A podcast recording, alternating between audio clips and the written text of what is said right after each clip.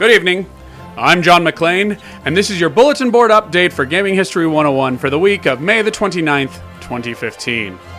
Tragedy has struck Gaming History 101 as just this week, a letter from Microsoft and Bungie asking them to please take down the making of videos of both the original Halo and the Halo 2 documentaries that they had put on the website were asked to be removed and were muted on the YouTube where they resided. Uh, as of now, no action will be taken against the website, especially because they are not generating any revenue. However, Microsoft has asked that the videos be permanently removed.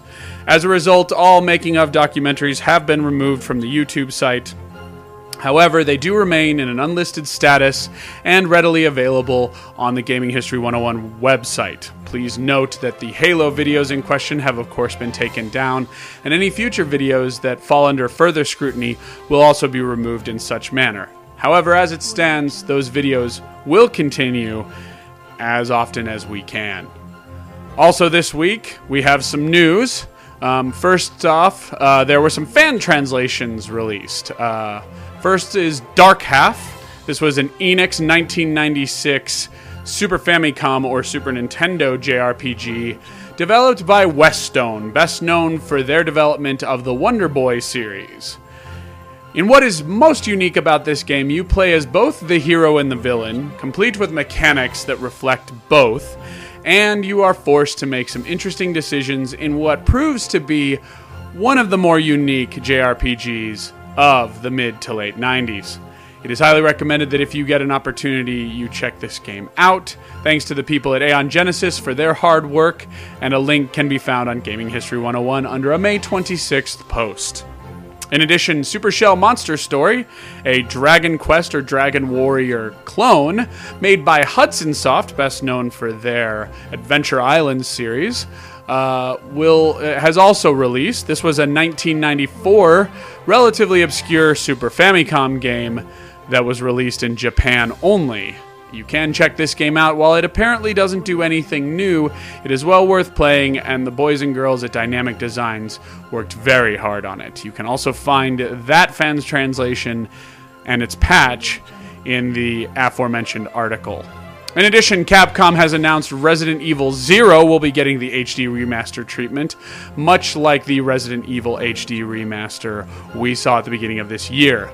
Slated for an early 2016 release, it is believed by our site that this game will premiere sometime, preferably within January or February of next year and it will most likely be available on the previous platforms 360, PS3, PC, Xbox One, and PS4 in a digital only format for 1999. Now, as you know, we discussed on our show, and many of you bit at the opportunity to purchase a Chinese import version that both gives you a disc based copy and provides an English translation. We will release word on whether or not that's coming as soon as we get news.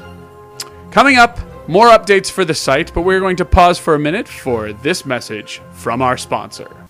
Come on! Almost! Finally, yeah! Ah, triumph is ours! Squirrels! But the battle of wizards and warriors continues with Iron Sword.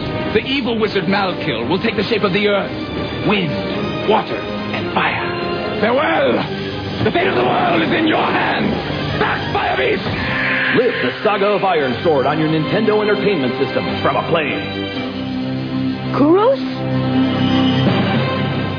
Yes, now wasn't that nice? Go out and pick that up today.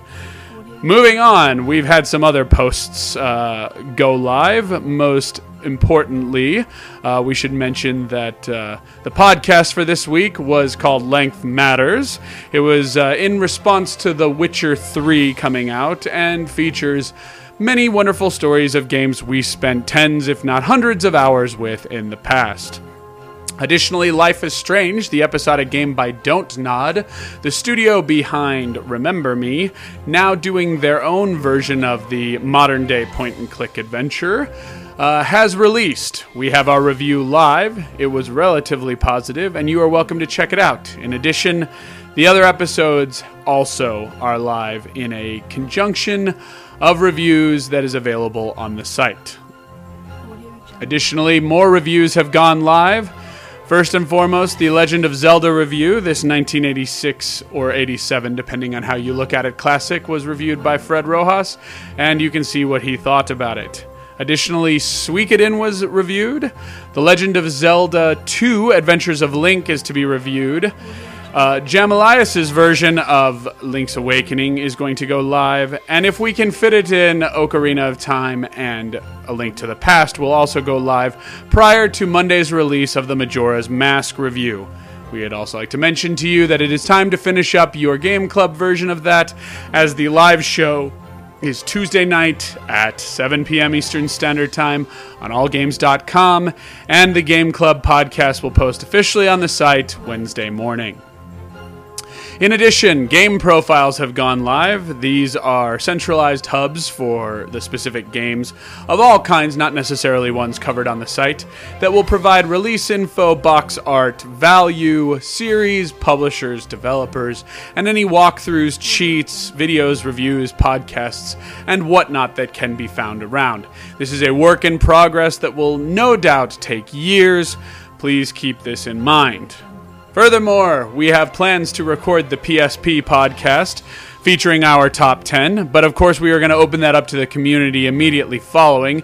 So if you have not created your PlayStation Portable top 10s, you might want to get on that now. All entries can be put or sent to contact at gaminghistory101.com or simply by clicking the contact link in the right. I should also mention that those game profiles I mentioned also have their own link on the right side of the main toolbar of gaminghistory101.com. Moving forward, this summer the site does plan to uh, hire a news editor as well as an additional writer. So if you do have interest in something like that, please contact us at gaminghistory101.com and we will be in touch with how you can apply and what the requirements will be. In the meantime, this is John McClane saying, Have a good week, happy gaming, and we will see you. Now enjoy this word from our sponsor as we call it an evening. Good week, good gaming, good night. Genesis does. 16-bit arcade graphics, You can't do this on Nintendo. Genesis does. 16-bit sports action, You can't do this on Nintendo. Genesis. does, Genesis. does, Genesis. does, Genesis. does. Genesis does. Get Joe Montana free, Pat Riley free, Buster Douglas free, Super Monaco GP free, or Columns free. Nintendo. Buy a 16-bit Genesis system between now and October 31st and get an extra